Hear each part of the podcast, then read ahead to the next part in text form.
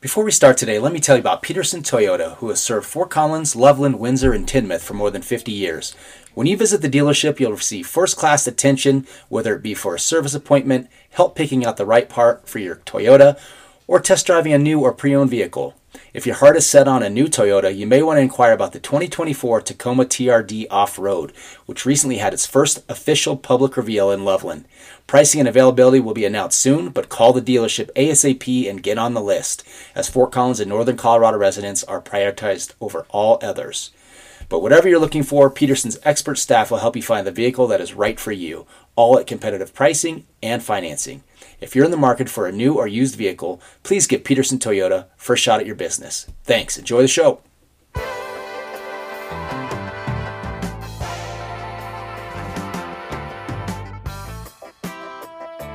Welcome to Ram Nation Radio. Thanks everybody for tuning in. I'm Joel Cantalamessa, joined by Mike Rowe. And today we've got an awesome guest joining us, Bradlee Van Pelt. Bradlee was just interviewed by the Denver Post, Sean Keeler. It was a great story. Love reading that this morning. If you haven't seen it, check it out. But uh, it got me fired up, got me all excited uh, for the for the showdown coming up Saturday night. Is uh made it sound like he might be coming to the game, which would be awesome. Uh, so we want to get Bradlee on here again. I know it's been a couple years since we last had him. Yeah, with the Rocky Mountain Showdown coming up, he he was the perfect guest because he's always entertaining in the Rocky Mountain Showdown, whether he's playing or not. So uh, in his career, Bradlee passed for 6,200 yards, rushed for 2,300, ranks number three in school history in total offense, 80, almost 8,600 yards. He was Offensive Player of the Year in the Mountain West in 2002, 2003. He's at the top of everyone's list of favorite Ram players, including mine. So always a pleasure to have you, Bradlee. How are you, buddy? I'm doing wonderful. Uh, thank you both for having me on. It is uh, it's a big week, right? Football's on all of our minds. So Rocky Mountain Showdown. Let's clear this up. It sounded like you were coming. Are you going to be there? You know, I think I'm going to make an appearance, but I still have to speak with my wife. We we haven't really negotiated the fine the finer details, but I'm gonna I'm gonna leave it open. I think I think there could be a sighting. There could be a sighting. Be. If uh, if said sighting happens, would there be a cape or no cape this year? the cape, yeah. Um, you know, I'm going to try to refrain from capes, from t-shirts, from um, hats.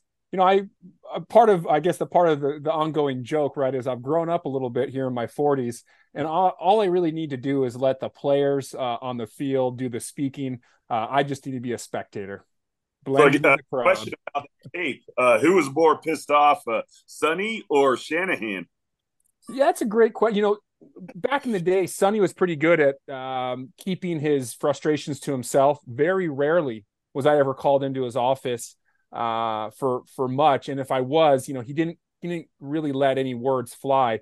Quite different with uh, Coach Shanahan and, and Coach uh, Kubiak. Let me tell you, um, there was um, a few early mornings, in particular after a Rocky Mountain Showdown about 20 years ago, and I was in that those offices early trying to explain myself. now, now, wasn't the wasn't the cape and the t-shirt game was that the game in Boulder in 2009? It, it was actually I think it was 2005. That was okay. Uh, okay. yeah because that was the game. Justin Holland was the the starter. Yeah. I gotcha. want to say that we we really had this game locked up, and it was very frustrating, uh, you know, to to lose that game because CSU at that time was still riding high, and we were, you know, I want to say was still the kind of the legacy uh, the back end of of Sonny Lubick. Well, you brought that game up. I wanted to ask you because uh, that I mean that was a whole string of just kicking the nards mm-hmm. losses, starting with 2003 mm-hmm. Lightning game. Uh, mm-hmm. Then 2004 was a I think we got stuffed at the goal line. 2005, I think we lost in overtime on a field goal. Um, it was, it was, it was yeah. so brutal, uh, just a horrible stretch. But um, so the one game in 2005 that you were at as a spectator, mm-hmm. uh, or maybe it was 2000, I can't remember which one was which, 2004, mm-hmm. 2005, but Marcus Houston, who you did play with one year. Yeah. Um, he came over from the Buffs, from the dark side, and uh, transferred to CSU. And everyone was kind of excited about that, you know, because he was a heralded running back. And mm-hmm. remember, Eric mm-hmm. Bieniemy was calling him Marquisha in practice when he was a buff, and uh, just he didn't like that, so he transferred to, to CSU, the good side, and just uh, I think he did have a good game running against them in 2003. I think he had 100 yards, something like that. But in 2004, man, he had a chance to just stick it up there. You know yep. what? At, and he mm-hmm. gets stuffed at the goal line. It was like uh, I don't know, third and goal from the six inch line. He couldn't get in, and it was yeah. just like darn it, because that would have been such a storybook inning. But what was it? What was it like having him on your team? What do you remember about him as a teammate? Well, before I, I talk about Marcus in particular, you know that particular play you're you're talking about, I I recollect with clarity that you know he he got stuff, but he could have gone over the top. And I remember watching the play and watching the reruns and thinking, wow, if he would have just gone over the top, it, the game was over right? I you know why didn't he do this? And you know why did he try to lower you know shoulder and and and kind of force his way in when it looked like to me in, in the replays that it could have easily gone over the top? So that was yeah extremely disappointing. Uh, it was it was kind of like uh, the the bubble kind of burst right? Because i felt like that's when some of the steam came out uh, of the engine. Now marcus as an individual a wonderful guy wonderful talent you know i enjoyed playing with them. it was it was very special to have him come over and and join our team. I think it spoke volumes of the CSU Rams during that era. Spoke volumes of, of Coach Lubick and and the staff uh, for him to consider this because he knew he was going to catch a lot of flack. Right, he stayed in state. Uh, he, came north, right, sixty miles, and he endured it. But he did it with a smile. He showed up every day. He worked hard. Uh, I remember uh, vividly you know, working out next to him a lot. I used to sprint next to him uh, during our early morning workouts. And, you know, he was quicker, faster than me, but it was kind of like my goal just to stay up with him. And I knew if I could stay up with him, I was making progress. So I, I, formed a bond with him, and uh, I, I, wish it would have ended uh, better for him at CSU. Um, a little more accolades, a little more wins, but all in all, great guy let's start with uh, what we all remember was just a, such an, a fun game, exceptional game when you were playing 2002, your junior year. Um, 15 rushes, 92 yards, 11 for 24 passing, 168 yards. You ran for a touchdown, which we all remember was the head spike run. Um, Cecil Sapp had an amazing run in that game where he carried basically nine CU defenders, and I'll, I, I remember how fired mm-hmm. up you were on that mm-hmm. play, just run up and pumping your fist. And what was you know, that was actually the third win over the Buffs mm-hmm. in four years. Mm-hmm. It was mm-hmm. basically mm-hmm. like here we are, we're taking over this this yeah. rivalry. Yeah. What was that game like? The post game like, uh, and your your emotions in that game? Well, I, I think you know, we we talk about that game of 2002 Rocky Mountain Showdown. You have to speak about the Virginia game the week before. Yep. Uh, that was the Jim Thorpe kickoff classic you know we we showed up uh, we put together a solid game. We came out victorious. So we were taking a lot of confidence into uh, you know the, the rocky mountain showdown. And i remember you know people talking about how you know uh, how cu was top 10 ranked. You know and for me back in the day i didn't mean anything to me right? Rankings i i didn't i, I never was big on statistics and rankings. It's like look we're going to show up we're going to play football I have no idea who half these people are. I couldn't even, you know, name their names. They were just opponents to me. And I was chomping at the bit to get on the field. Uh, during the course of the game, it, it, when I look back, it, it was kind of an ugly game. I, you know, personally speaking, was still, I would say, quite um, unrefined as a quarterback. And, and, maybe I was unrefined all the way to the end, you can argue. But the game wasn't a, a blowout game for me. Uh, I didn't do anything special, but I played four quarters, and I think at the end, and of course that was the game. Uh, you know, with the head spike, it it kind of all you know, accumulated into a, a, really good ending for us, and we stopped them. I think on fourth and goal, uh, or or something like that on the goal line with incomplete pass. So a lot of uh, jubilation, a lot of uh, relief, and then of course after the game, you know, I I made some remarks that still I still get talked about and I, I, think that's just uh, that's just a twenty a young twenty year old kid who's extremely excited, uh, you know, to be uh, victorious and extremely excited to be a Ram at that time and just blowing off steam. So a lot of good memories. Uh, again, ugly game, but we came out victorious, and I really, I, I really think that's what it's about. It's about W's at the end of the day. It's not about looking good. It's not about statistics. Did you win the game? We won the game. Of course, you're referring to the worst six ranked team comment that you made in the post game yeah. that we all loved. Mm-hmm. Uh, and that that was like maybe uh, maybe eclipsed Matt Newton's comments after he won for the second straight year, just a couple years prior to that, when he said there's a new sheriff in town. I just love both. I just the, the, the swagger that both you guys had that yeah. you brought to the quarterback position as leaders of the program was awesome. let me let me bring something up about Newton. And I a lot of people don't under, understand this or don't remember, but I I was a transfer from Michigan State, and uh, Newton was the quarterback. As a matter of fact, Pete Rebstock and Newton uh, like co-hosted me when I took a, a transfer, um, you know, visit to Colorado State, and I remember watching Newton play and how, to me, calm, cool, collective he was. How he just was a general on the field, and I, I tell a lot of the younger CSU Rams when I and I've talked to and, and over the past, I said, you know, we I was very lucky. I saw how it was done before me. I saw how these people, you know, operated. And I just wanted to mimic what they did. Again, it wasn't glitz and glamour, right? As these were unorthodox people, but they just got it done. And and when you bring up someone like Matt Newton, I like to remind people, and I saw that. I was on the team, though I couldn't actually practice or play, but I saw that. And that was really important for people to see, uh, especially if you're going to continue the legacy. And that's what's hard about changing a legacy now is that what you've seen a lot previously is you haven't seen those iconic figures and you haven't played next to them. And I was so fortunate to have played against some iconic, or not played against, but played with some iconic uh, Rams.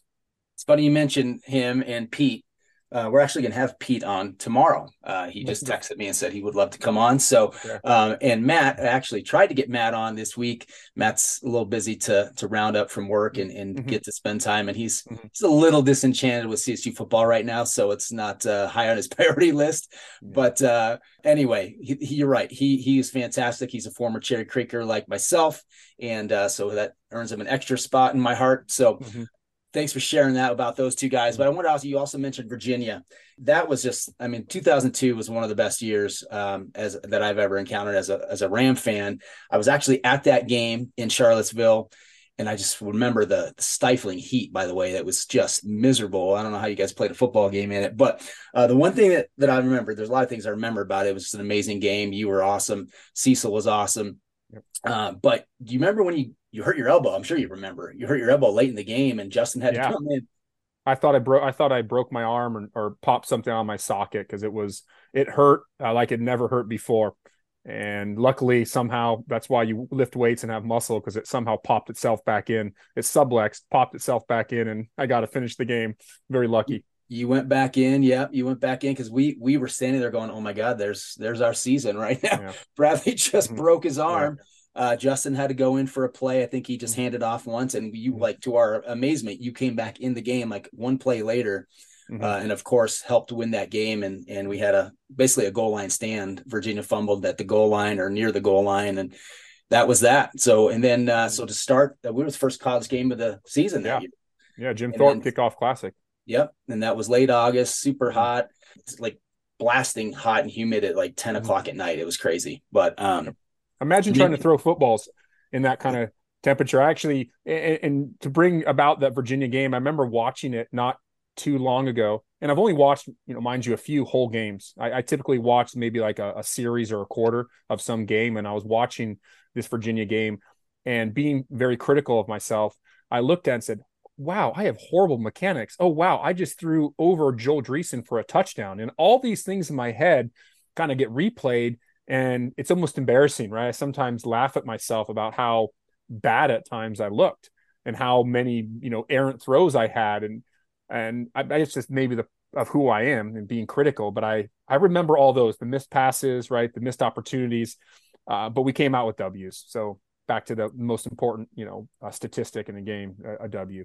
Pretty sure matt schaub was the quarterback for virginia that game wasn't he, he? was yeah, it yep. sure was. And he, he got taken, yeah, he got taken out. And I actually backed up Schaub a little bit. Or actually, I shouldn't say I backed him up. I played with him at Houston when he came over from uh, Atlanta Falcons, where he backed up Michael Vick. Wow. Yeah, that was tough. That was tough. He, you know, we're going back to my NFL days, but that was tough because you know it's hard to it's hard not to you know you want to play so bad it's hard to reflect upon the NFL years because they they didn't didn't turn out like I wanted to. It's a lot easier to talk about the CSU years, but yeah. this in particular, you bring up Schaub. Yeah, I got to talk to him and get to know him on a personal level, and we chatted briefly about uh, our days in college. Uh, but he had a great career and he had a great NFL career. You know, I wish I could have you know mimicked his career uh, a little bit. Would have been nice. So you, you talked about Matt Newton and, and, being able to watch him when you were on the scout team in 2000. Mm-hmm. We graduated a ton of players in two after the 2000 season. Mm-hmm. Your first taste of the Rocky Mountain Showdown was in 01 and and DJ Bush was the starting quarterback, but you were going to get some time in there as well. What was that like? Is your first experience in Denver, mm-hmm. sold out crowd, seventy five thousand mm-hmm. coming in? Like, what was yeah. that like? Well, you know, I got a great story behind that. I was the backup to DJ Bush, and it was uh, it was frustrating, partly because I knew DJ was a better quarterback than than myself. Uh, he was more refined, threw a better football. You know, he was trained as a quarterback. I necessarily wasn't trained and coached as a quarterback. Uh, you know, in in high school and in my early year in college at Michigan State. So, you know, when I went into that game, I was hoping to play, but at the same time, I was backup. And I know we didn't have the best start. And I, I don't know if it was the third or fourth series, and I they they throw me in there. Now, mind you, I was I was shaking in my boots, and I I definitely was not uh, at all prepared to play in a, a, a, a field like Invesco or Mile High at that time with 76, you know, thousand fans screaming. And I think I recall throwing a couple bad balls, but one play that I remember is somehow I got the wind knocked out of me and something happened. And I go to the sideline and I'm laying on the sideline. And who comes over to me and looks at me? Joey Porter. I'm laying on the sideline on my back, like almost hyperventilating. And I have, and I've never met Joey Porter. And Joey Porter looks like over the top of me and he's like, You're our quarterback? And I looked up at him on my back, going, Who are you? Right? Like, who are you staring at me? And of course, he's looking at me, being like, You're our quarterback, and you're laying on the ground. And I never forget it because I don't think Joey would remember that, but I remember it because that was like my first forte into this Rocky Mountain Showdown, and frankly, my first game, a, a, a true game as a Colorado State Ram. And I'll never forget it. We lost the game. We I didn't play, uh, you know, good at all I didn't deserve uh, to be a starter uh, at, at, that time. And a couple games later, I, I did become the starter, uh, but it was DJ Bush's team at that time. Was he so he had graduated by then, right? Or was he just? I'm trying to think. Yeah, of... no, yeah. Porter graduated by then. he was well into the NFL, but he, he I came there. back to the game, and I didn't know Joey because Joey wasn't there uh, when I was my my first year uh, you know, frankly, I was at Michigan State, so I had no, I, I no concept who Joey Porter was, and he probably didn't know who I was, and he came over and said, "Who's this white dude laying on the ground acting like a quarterback?" right? I and you know he's completely right. I, I I was floundering, right, trying to you know get my breath and and anxiety running through my veins. It was it was a pretty pretty funny moment when I reflect upon it. There's got to be some a little bit of a correlation. I mean, you got thrown into the fire there young in your career, right? And uh, probably the first time you'd stepped on the field in co- in college, right, or mm-hmm. as a quarterback. Yeah. Yep. And um, for CSU this year, we've got Brayden Fowler Nicolosi. I don't know how much you've been following this, but uh, Clay mm-hmm. Millen is being replaced by Brayden Fowler yep. Nicolosi, who he did get one start last year, uh, went mm-hmm. to Nevada and won a game. Um, but this is kind of a, a different animal here. So, what do you think? Um, what do you think he's going to experience? It's not it's not Invesco Field, it's not uh, mm-hmm. Empower Field, whatever it's called now. Yeah, uh, it's going to be maybe even worse because it's in Boulder and it's going to yeah. be hostile and it's a huge game. There's a lot of eyeballs. What do you think is going to be going through? Uh, what he's going to be dealing with, and what kind of advice? You know, if that was you, would you how how would you handle that? it's it's hard for me. I never got to play, uh, you know, at at CU, so I've never experienced what it's like to run out uh, through the tunnels onto that field. I can only imagine there's going to be a lot of excitement.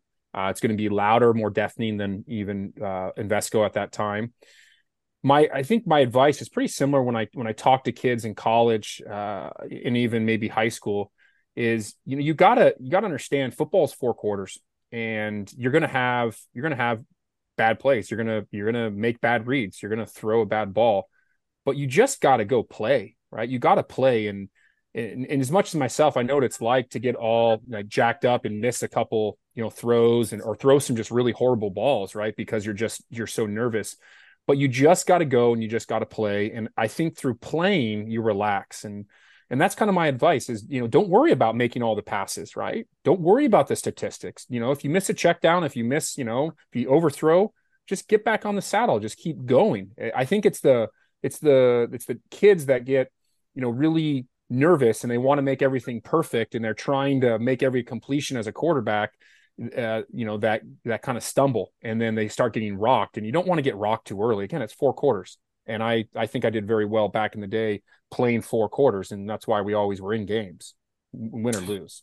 That's interesting you say that because that's that seems to be what Clay Millen's issue was. He clearly has talent. He's got a NFL arm. Uh, he's smart and he's accurate. I mean, he was broke yeah. the for CSU completion percentage last year.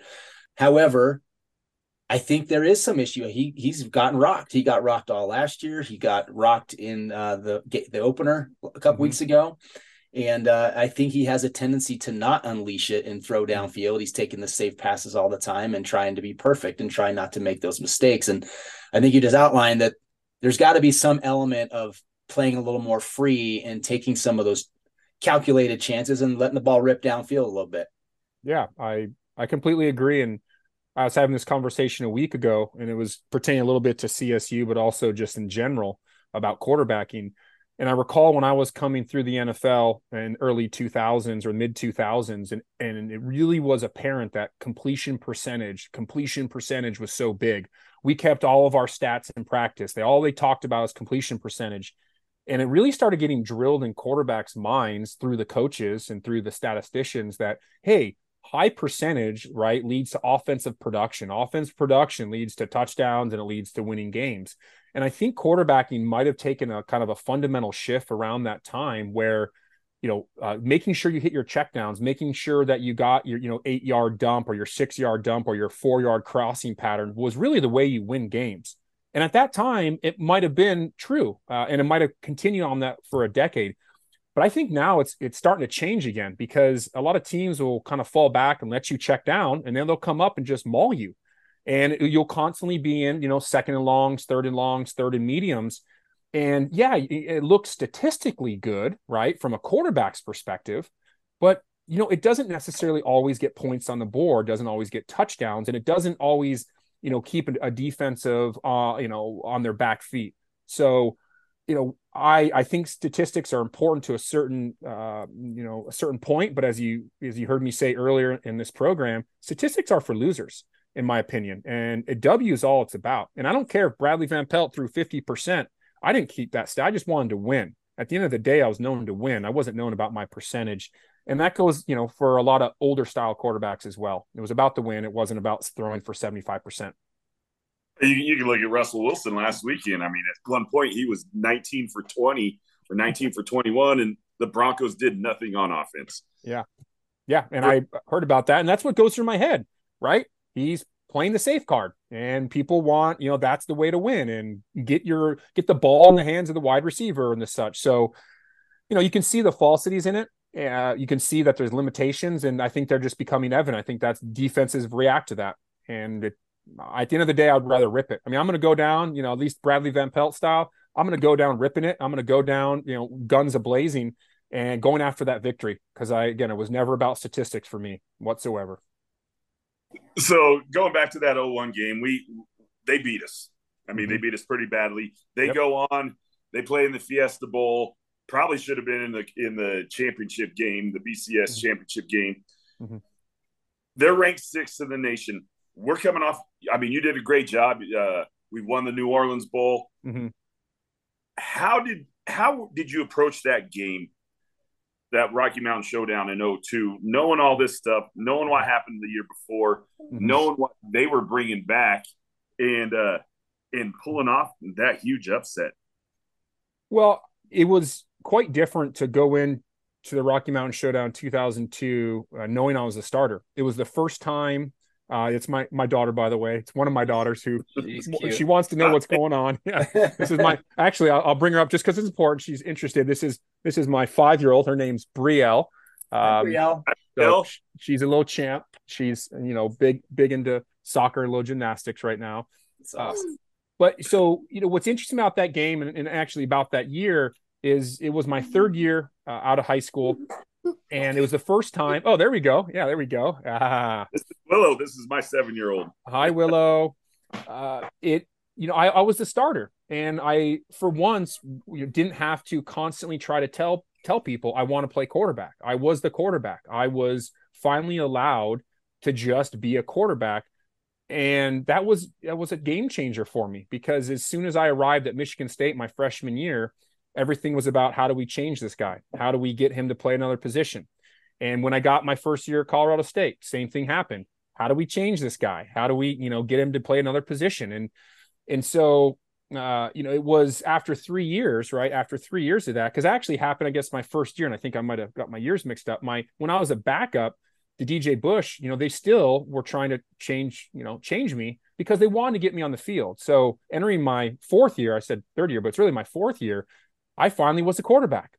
I finally got to play, and I didn't have to convince people they should let me because they because I was the quarterback. And so my confidence level uh, increased drastically. I still was very raw. I still had to fight uh, for training, which sounds you know you know strange that a, a, the quarterback of CSU Rams still had to fight to you know get coached. But you know I was still in that fight, but I at least made it to the field as a starter. And good things happen, right? Good things happen in, in terms of victories. Again, not so much statistics, uh, but from a victory standpoint, we we won and we played hard for four quarters. And that's what I think people want to see. They want to see us show up and give effort. And if you give that effort day in, day out, it's really hard. Uh, it's really hard to to get angry and point fingers, even if you don't win. From the from the team's uh, standpoint, was there enough guys from the from the 2000 season that played with uh, with Matt, or did they just follow your lead going into that game? Like, hey, let's put our heads down. Let's let's just get this win.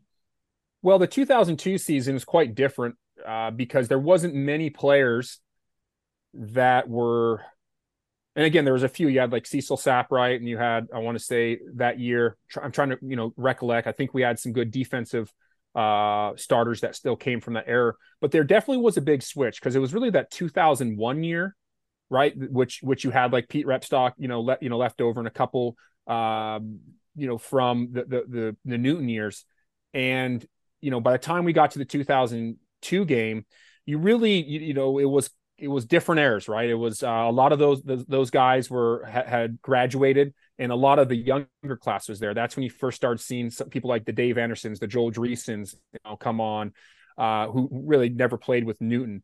So that was uh, a big year because it really was a changing of the tide. Where 2001 was kind of like kind of like middle ground, right? It was still a slow process uh, because you had a lot of those um, players still on the team from the Newton years, and then 2002 was a lot of young guys and myself who, you know, were their first time, you know, kind of running the show. For this team, this this year, it's a little bit different from that situation because you did have some star players. You did you were coming off a bowl season. Mm-hmm but still you weren't necessarily be no one was giving you a lot of chances to win that game i don't think that year and just like this year, I mean, I someone said that this is the largest point spread that there has been in this in the Rocky Mountain Showdown, maybe forever. I don't, I don't, yeah. I don't know what the, the stat was, but something like that.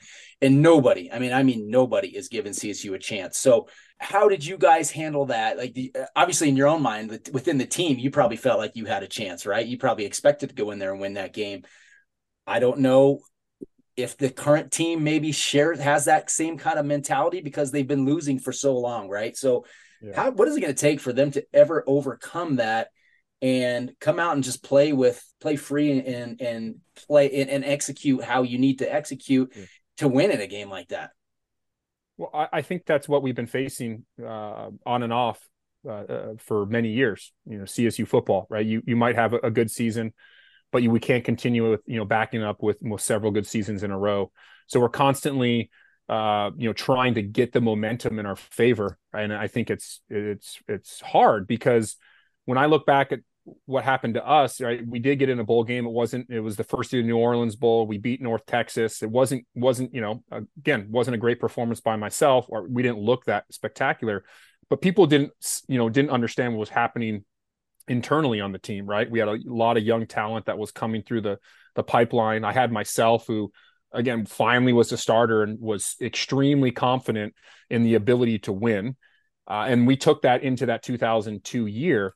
Uh, I don't think that was understood outside of the the, uh, the locker room, but we understood it. I believed it. I I I fully expected to win. I expect to win every game I went on the field because I never I never knew the you know the odds. I never I didn't even know our opponents' names. I'm not even going to lie. Like I never got caught up in anything. I simply all I knew was the guys on my team and I knew the team we were playing and where I had to be. That, that's that's about as simple as it was for me. Nowadays, it it is. It's different. We're it doesn't seem like you know the momentum. We don't have a lot of momentum coming off of last year. Uh, we don't have. It doesn't seem like we have a lot of momentum coming from uh, you know week one uh, versus Washington State.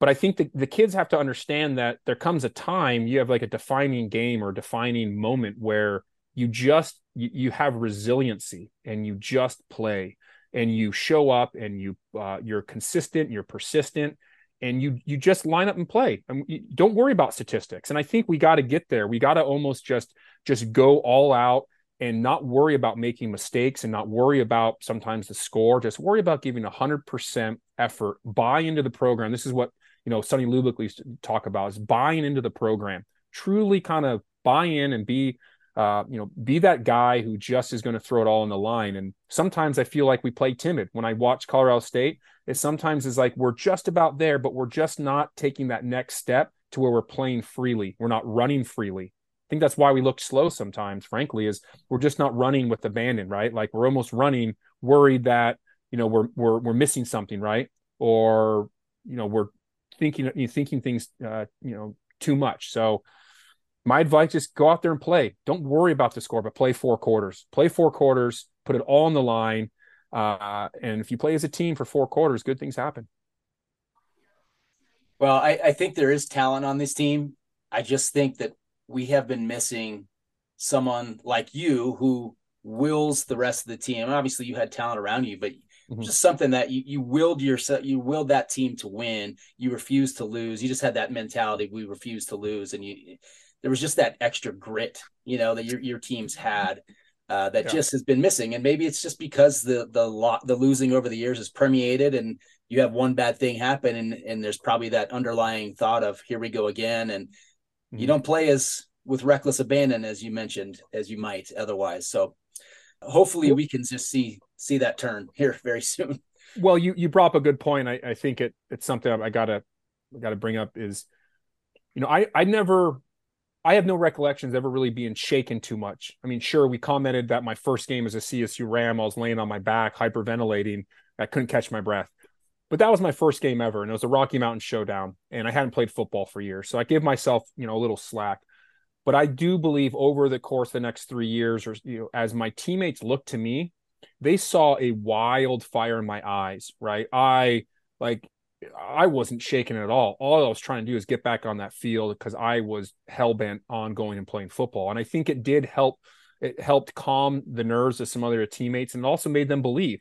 Like, look at Van Pelt. You know, he might be, you know, batshit crazy out there, but he's going out there playing. I can do this too, right? And if we do it all together, right? And if we have this kind of attitude, uh, after a while we start believing it. And i do think that's what happened is we started believing that we can do it because we had the attitude and because our leaders on the team weren't shaken. We looked to one another and it's like let's get on with business right? We again we might we might have looked sloppy. We might have not been refined around the edges but you couldn't shake us. Uh, we just kept coming at you. And i think we we wore a lot of teams down that way is that they knew they knew they couldn't they couldn't steamroll us. They'd have to beat us and they'd have to beat us by playing four quarters and by and large, I think we we won more because we played four quarters harder, and we believe. So I I do think, uh, and I'm hoping that you know CSU can find some of those leaders on the field where just they're not shaken, even when things look down. Even if you have a bad quarter and you're down 14 points, 21 points, don't roll over, right?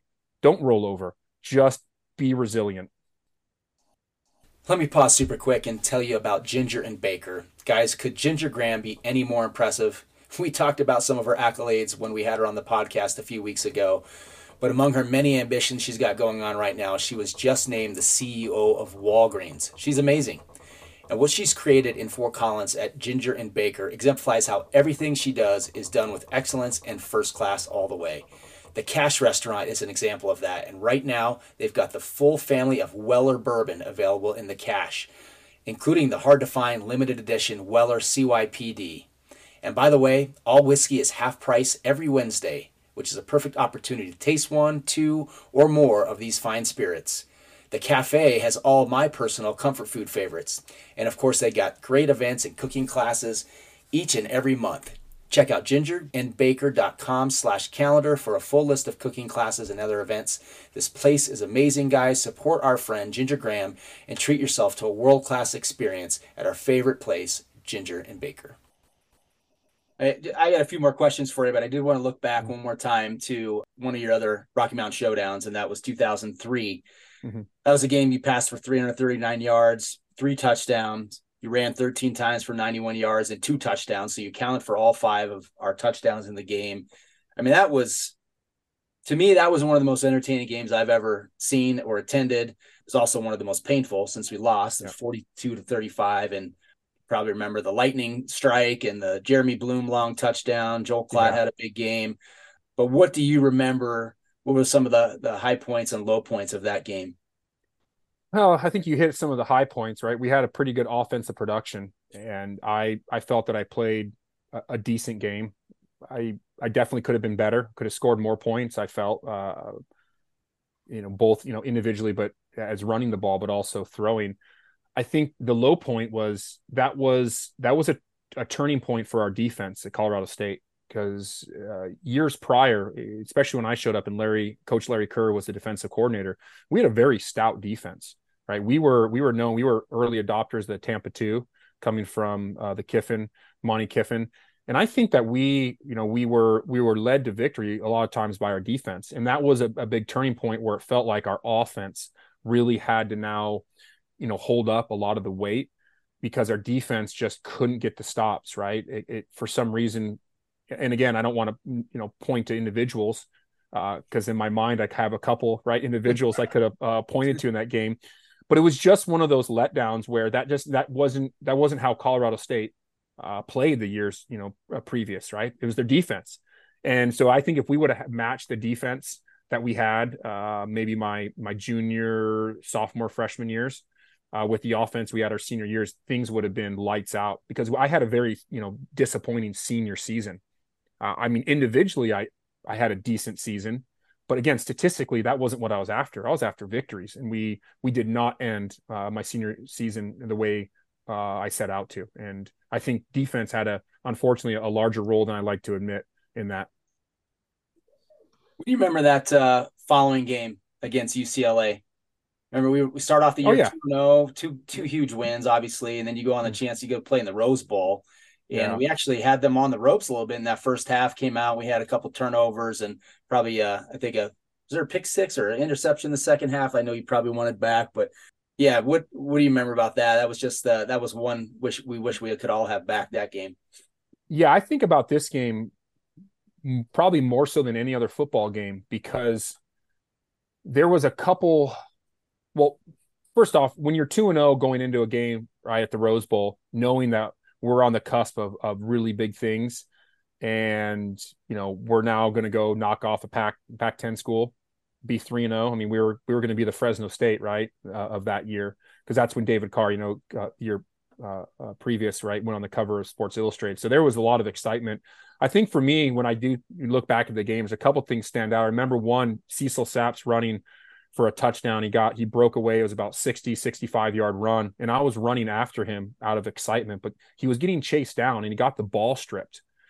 And I remember I was the first to come across the ball and you know everything happens very quickly and I remember trying to recover the ball but sliding by it. So I missed the opportunity to recover a fumble which you know at that would look like it was going to be a touchdown and then UCLA got it and that was really a struggle because we did have them on the ropes right? We had we had the momentum and and that was uh, to me a turning point. Now we we got some momentum back in the fourth quarter and i remember actually running kind of like a broken like option play to the left where i kind of just ran it in.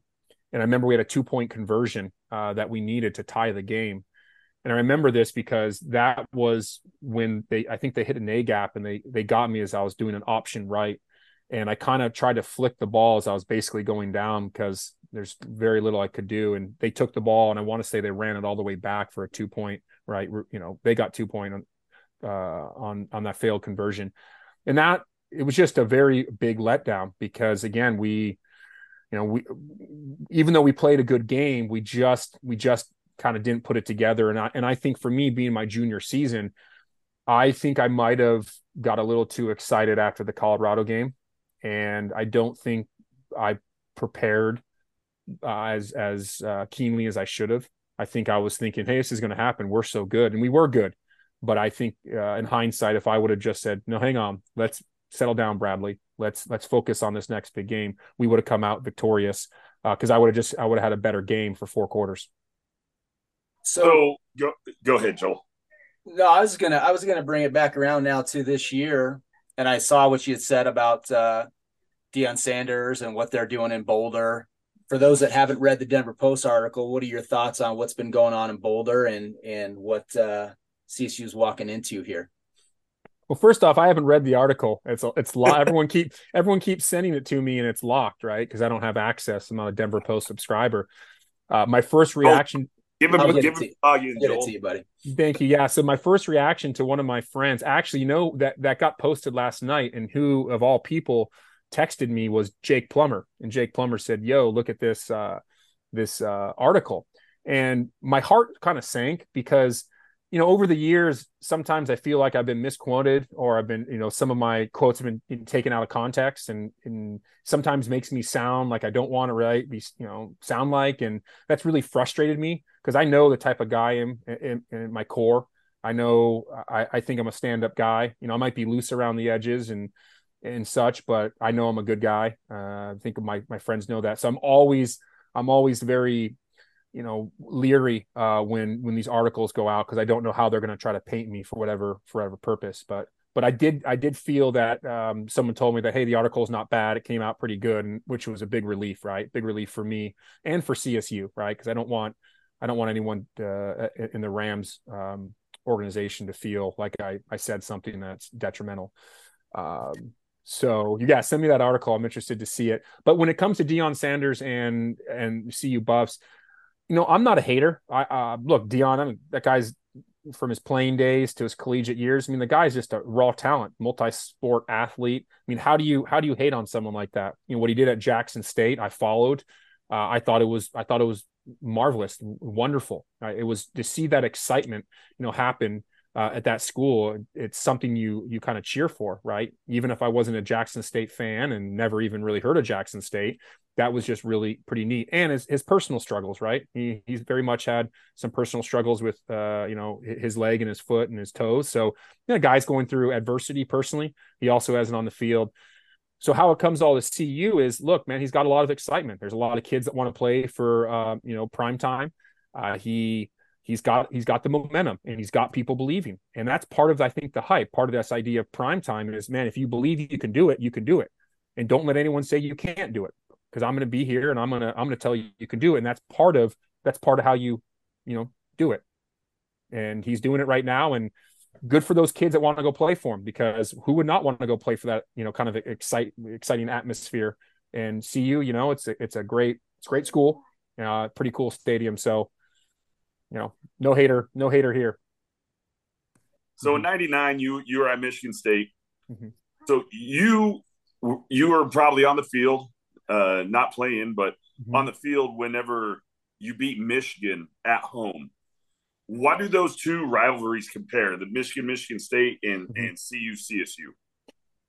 Well, well, first off, I mean the obvious is you have uh, you have two state schools, two Aggies, right? Aggies, um, you know, same colors. I and there's a lot of similarities when you talk. You know, it's ironic I went from Michigan State to Colorado State, but I think there's also just this this similarity between uh, University of Michigan and CU. I mean, uh, maybe similar uh, undergraduate body, maybe similar attitudes, maybe similar fans. But I have some cousins that went to, or I have several cousins that went to uh, University of Michigan, and I always said, you know, you guys remind me a lot of uh, the CU fans, right? and this was, you know, this is 20 years ago and it seems to be is kind of held true. And so I think part of the rivalry is based on they just you just have two fundamentally uh, again in my eyes i say fundamentally might not be true but fundamentally different schools and also kind of different student bodies and it kind of it, has been going on for some time and and i think you know the the rivalry i would say michigan michigan state from a from a uh, I guess a big 10 big 12 whatever you want to call a school you know the, the conference you know it might be a little bigger at least from a national attention standpoint but when you get at, you know, when you get down to the nitty gritty, that you know, CU CSU game carries significant weight, right? And the excitement, just like it's now, you can see it. it still attracts a lot of attention because Colorado's just a great state. Uh, we've had a lot of great uh, college football being played right uh, in this state, so there's a lot of attention, and rightfully so. So there's a lot of similarities. Uh, you know, some good, maybe some, some not so good, but it, it, it's it's it's there. It's there, and there's uh, no doubt about it. What would you What would you tell the team if you were able to get in their locker room tomorrow? Mm-hmm. What would you tell them?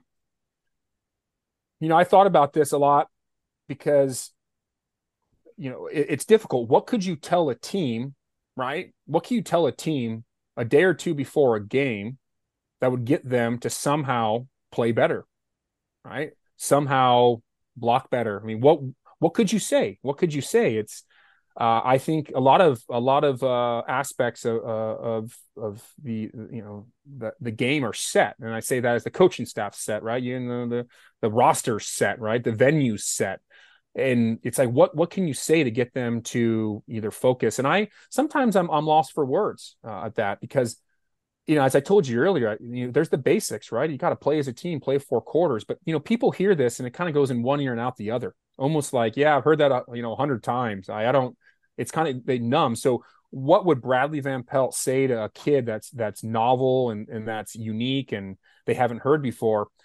I don't know if I could say anything. Uh, I think what what I would do is just try to remind kids, I guess, is the significance about football really is not the wins and losses it's really about it's about your character being put on the line. Are you that type of kid that's going to step in and be persistent and he's going to play four quarters? I think that's the only thing you could really try to drive through to him is that, you know, football is like kind of life, right? There's a lot of quarters. And just because there's a couple plays that don't go your way, you got to be resilient and you have to play four quarters. That's, you know, that's just the name of the game. You're not going to win much. And and I think if they could uh, get that through and, and kind of uh, you know absorb into them that hey, this is four quarters, and if I don't have you know a couple good drives, that's okay. I got more quarters. Then you know that would be that would be worthwhile. Um, you know, saying it, but I don't have the magic bullet. Think think we got a shot?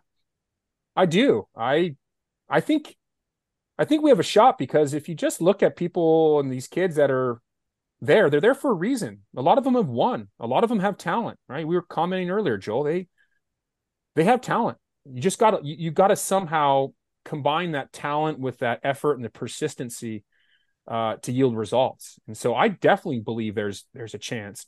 Now, is it is it um, is it how likely is it? Well, I mean that's debatable, but I absolutely know that that those uh, kids in that locker room have a fighting chance to go out there and to shake up uh, CU because I think when a team's riding too high and they're too confident, if we could somehow shake them up a little bit and, and get them maybe to rely on the run a little bit, maybe we can you know make a couple tackles, a couple big plays.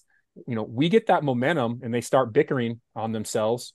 Uh, you know, very quickly they can start going, "Hey, are we are we as good as we think?" And so if we could somehow change right and get a get a good quarter or two quarters and change that momentum just for a hot minute, dude, a couple, you know, hot minutes and get them to question um, themselves, I think we have a fighting chance. But we definitely can't do it if we're playing from behind. We can't do it if we're playing, you know, 35 0.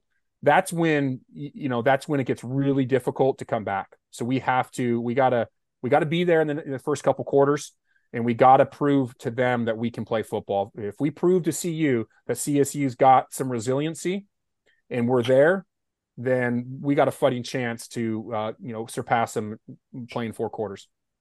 I love it, and you said it. You said it even in 2002 when you went two and zero, oh and you started thinking that you know you were going to go into UCLA and win, and maybe didn't prepare as didn't quite have that edge, maybe preparing for UCLA that you normally would have. I mean, maybe there's a little bit of that human nature going on with CU right now. They're going to really be as up for little old CSU who has struggled for the last eight years, mm-hmm. you know, and uh, they've got Oregon the following week. So uh, I think that we will bring our A game, and I hope it's a hope it's enough to smash him in the mouth a little bit up front and get off to a good start, like you said. So, man, I, I just don't want to sit through another game where we have like five minutes of enjoy- enjoyment and then the thing goes south, especially in Boulder, because it, it, will get ugly. Those fans are intolerable, and yeah. uh, if you make it, I'm sure you will get a little bit of that as you've have in the past. So, um, you know, there might be a sighting. There might be a sighting. Keep your eyes peeled. I'll be there. Um, and of course, if I'm there, right, re- I'll reach out to you. I'll be floating around. I'll be on good behavior as I should be because I'm a family man. I got a bunch of kids. I don't need, I don't need any more bad publicity, um, you know, circling around. So uh, Shanny's not going to get mad at you for wearing that cape now. No, nah, I know. And the capes and, you know, some obscenities on my shirt, which by the way, I never wrote. People wrote them on the back and I should have been, you know, known better than to let them do that. Right. But again, you're in your 20, you just think things are funny. Uh, but yeah, know Shanny's not going to get mad at me. Gary Kubiak's not going to call me in his office. I think the only thing that changes these days is more of it's more of a character thing, right? You get to an age where you realize you're like, that's not who I am and I got I got my I got a I got a character that I that I stand up for. Uh, I got integrity, and I'm going to go there and be a good fan and and support my team and and hopefully just stay out of the limelight because again it's about the kids and I I can't wait for a victory to come our way because it'd be so nice just to revel in their success, right? And that's what we all want to do as fans is we want to revel in the kids' success, and that's what I'm going to be chasing. I'm going to be chasing um, you know their success. Well, good stuff, brother. And uh, hopefully, so the CSU Alumni Association has a tailgate. If you end up making it to that, let's have a, a beer yeah. or three. And yeah. Uh, yeah. Well, you'll see me, so I appreciate it. Uh, the game's you know a couple days away, so don't be surprised if you see me, but no guarantees.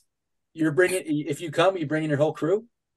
I wish I could bring my whole. No, we're not bringing. Uh, my wife she knows better because I'm going to be doing my thing and she's going to be stuck with five kids. So she's she's she's always like this now, and I don't blame her she's like, Bradlee, I love that you want to include the whole family, but I'm always getting stuck with all the kids and you're out doing, you know, everything. And I never had, and I'm like, ah, you are completely right, Rachel. Um, you know, I, how do I keep believing that, right? That I'm going to somehow share the responsibilities, uh, when, when it's something related, uh, especially to football or, or something that, that I have to partake, uh, partake in. So one day, one day you'll start seeing more of my children as they get a little older uh, and they could kind of handle the situation. It'll be it'll be fun. Yeah, not not the best environment for them Saturday, so it's not. It's a good choice. Good I'll wait until we're back up. Um, you know, back up in Fort Collins next year. Yeah, that yeah, exactly. That'll be a little different, or maybe later this year. I did tell my my oldest boy, who's eight, that hey, if because he's missing this game and he really wants to go, I said, hey, why don't we look at the schedule? Why don't we just make it to a, a game later in the season? And therefore it's going to be a lot tamer and you could see my my college campus and you could you know go see you know some of the highlights uh, of fort collins and he thought that was a great idea. I thought it was a great idea. My wife thought it was a great idea so it's a winner right now. Good deal. Well man it's it's uh, always awesome talking yeah. talking to you and catching up with you. Appreciate yep. it man. You're the best. All right guys gentlemen hope to see you on saturday. See you pal. Go rams. Yeah, go rams Thank you to Bradlee Van Pelt. That was so good. Always great talking to him. He's insightful. Just love. Just love his thoughtfulness. He's just a good, good dude. And obviously he still cares about CSU. And and I hope he's right. I mean, I hope uh I hope that we do have a fighting chance Saturday night. I don't see why not. We'll talk a little bit more about that. We'll try to do another recording tomorrow as we're gonna have Pete Rebstock on. We actually tried to have Matt Newton as well. Uh, as I mentioned earlier, that probably isn't going to work out this week, but Pete will be fantastic, and he's he's a very opinionated guy, so that'll be good. But that'll be uh, two guys that have a combined three wins over the Buffs here on the podcast uh, this week. So trying to bring a little good karma going into Saturday. Hope you all enjoyed that big, big few days. Let's uh, send a lot of good thoughts up, prayers up that the Rams are ready to go. Let's let's shock it, boys. Let's shock it. All right. Thanks for listening. Go Rams.